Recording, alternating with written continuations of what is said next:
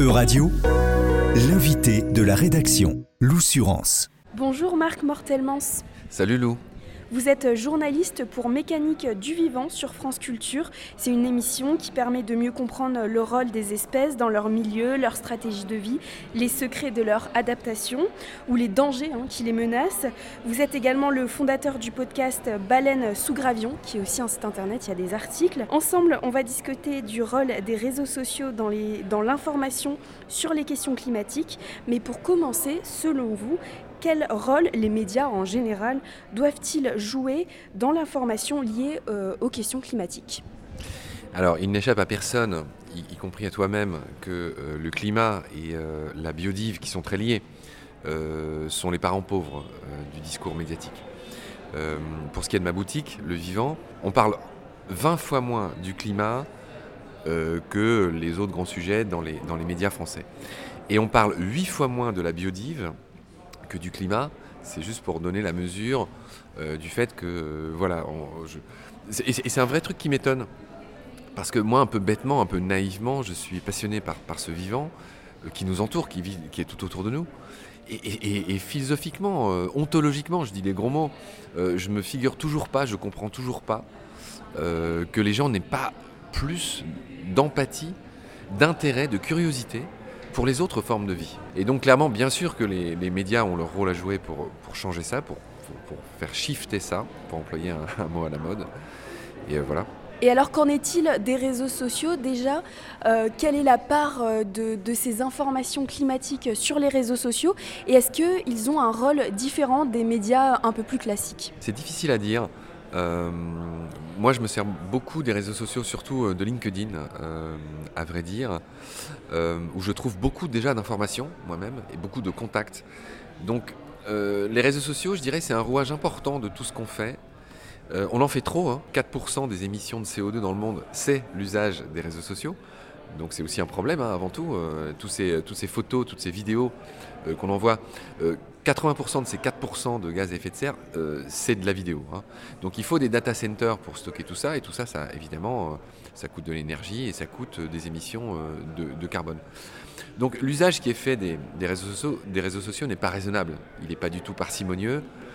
Or aujourd'hui, la parcimonie, la, mesure, le, ne vaut pas que pour l'eau, ne vaut pas que pour le pétrole, ne vaut pas que pour toutes les ressources de base, je pense au sable aussi.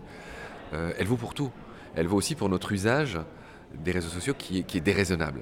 Euh, on a beaucoup parlé dans cette conférence des fakes qui enflent euh, vertigineusement euh, non seulement le nombre strict en valeur absolue de, cette communication qui n'est pas vraiment nécessaire pour la survie de l'humanité, mais qui en plus véhicule beaucoup de choses qui handicapent le, je ne sais pas comment dire, les clés qu'on se doit de donner à chacun euh, pour qu'il euh, pour qu'il agisse euh, sur, sur, cette planète en conséquence de, ce qu'on sait aujourd'hui. Il y a une étude du MIT qui date un peu déjà, qui, montre que les fakes circulent six fois plus vite que les, non-fakes, c'est-à-dire les, on va dire les, choses factuelles, les posts factuels et qu'elle touche au moins dix fois plus de personnes. Il y a un collectif qui s'appelle C'est vrai ça sur, LinkedIn que, j'adore et je les ai invités dans, dans, Combat, qui est le, frère sur le front, le frangin sur le front de, de Baleine sous Gravillon.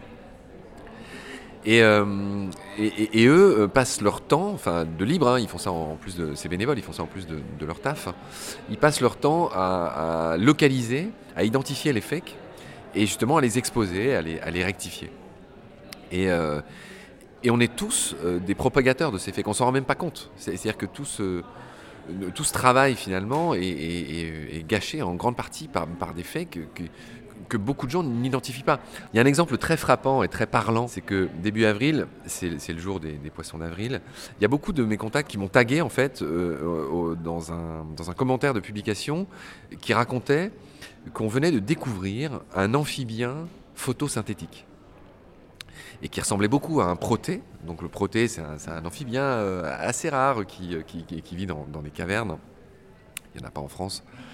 Euh, euh, et, le nouvel être qui venait d'être découvert s'appelait le protévrier, parce que c'était un mix entre le proté et un arbre qui s'appelle le genévrier. Et j'ai été, déjà j'étais très, très amusé de, de, voir ce très beau poisson d'avril qui n'était évidemment pas signalé comme tel. Mais ce qui fait peur, c'est de voir que il y a une flopée, il y a, une brouettée, enfin il y a, des, milliers de personnes qui ont partagé ce poste en pensant que c'était vrai. Alors, vous parlez, vous avez parlé de, ce groupe qui cherche, qui traque les, euh, fake news. Quel autre outil vous pouvez, euh, par exemple, conseiller à nos auditeurs pour ne pas tomber euh, dans ce panneau et, ne pas être aveuglé par les fausses informations qui sont nombreuses sur les réseaux sociaux? Alors, on, a beaucoup parlé des, travers des réseaux sociaux. Alors, bien sûr, c'est sympa, hein, les réseaux sociaux, tout le monde les utilise, moi le premier. mais c'est vraiment, il y, a énormément de, travers. Je pense que le premier, euh, le premier devoir de, tout un chacun, c'est euh, ce que j'appellerais la jugeote, le bon sens. C'est-à-dire là, l'exemple que j'ai donné précédemment sur, euh, sur un amphibien photosynthétique, c'est-à-dire que ça, montre, et je ne veux pas être méchant en disant ça, hein, et moi-même ça m'arrive de partager, j'ai partagé déjà des faits, et il y a encore pas si longtemps, donc, donc encore une fois, je fais, fais la, leçon à, personne. Mais il y a un cruel manque de, c'est bête à dire, de culture, de base il y a un cruel manque aussi des, euh, je dirais, des, fondamentaux et des ordres de grandeur. C'est-à-dire que moi, par exemple, je donne des cours euh, à la fac ou ailleurs, et je suis frappé de voir que, des jeunes, euh, post-bac par exemple, ou autour du bac, ou même en première année d'études, de, quelle qu'elle soit, ignorent totalement le nombre d'habitants qu'il y a en France, par exemple, ou le nombre d'habitants qu'il y a aux États-Unis, ou le nom du président de tel ou tel grand pays, États-Unis, Chine, que sais-je. Euh, donc il y a un manque de, culture de base qui est, prodigieux. Euh, et il y a aussi un, manque, encore une fois, je disais, des ordres de grandeur. Je pense que chacun devrait ou pourrait s'emparer de ça euh, pour pouvoir tout de suite repérer, ne serait-ce qu'une erreur avant de parler de fake, ou pouvoir se faire une idée ou comparer. Tu le sais bien, tu, es journaliste. Un, des grands mots du journalisme, c'est de balancer, et UX, hein, euh, un des grands, un mal du journalisme, c'est de balancer des chiffres sans qu'ils soient intelligibles ou, comparés, comparables. C'est-à-dire, tu as 15 millions, c'est quoi 15 millions? Il faut toujours dire par rapport à quoi pour que les gens comprennent, se fassent une idée. Mais je pense que c'est vraiment aux gens, en premier lieu, de se, de, se forger du bon sens, de se forger euh, une jugeote, d'avoir un esprit critique. Le simple fait, par exemple, de vérifier la source, de se demander d'où vient, d'où vient une info, souvent permet de, repérer 9 euh, fakes sur 10. Mais il y a une paresse aujourd'hui qui s'est installée, une culture de la consommation. Je swipe, euh, je, partage sans réfléchir, etc. Est-ce que vous pensez qu'il y a aussi cette paresse euh, qui s'est installée euh, dans certains médias, par exemple, parce que c'est aussi au rôle du, journaliste de vérifier ses sources, de recroiser ses sources avant de publier et de transmettre l'information au grand public C'est le premier devoir du journalisme, du journaliste de, vérifier ses sources. Il y, a, un phénomène qui, qui n'arrange pas ce ce que je suis en train de dire, c'est le, phénomène dont tout le monde se doute qu'il y a très peu de contenu original qui est publié. Les journalistes euh, vraiment se reprennent à la ronde, pour, paraphraser ce que, disait euh, Philippe Meyer. Euh, et il y a très peu de contenu neuf, nouveau, attentif, rigoureux qui est produit. Les journalistes se reprennent les uns les autres. On, dit souvent que les journalistes sont dans l'urgence, et je l'ai moi-même expérimenté dans, ma vie. J'ai longtemps travaillé à Arte, par exemple, on devait faire un sujet par jour.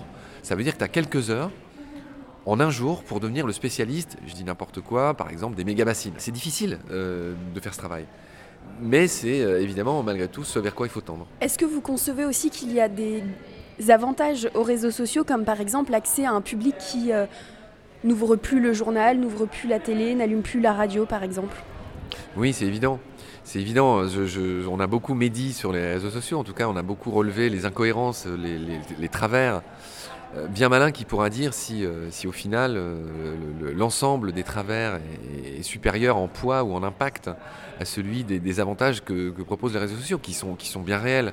Moi-même, je suis sur les réseaux sociaux, personnellement, et avec sous Gravillon.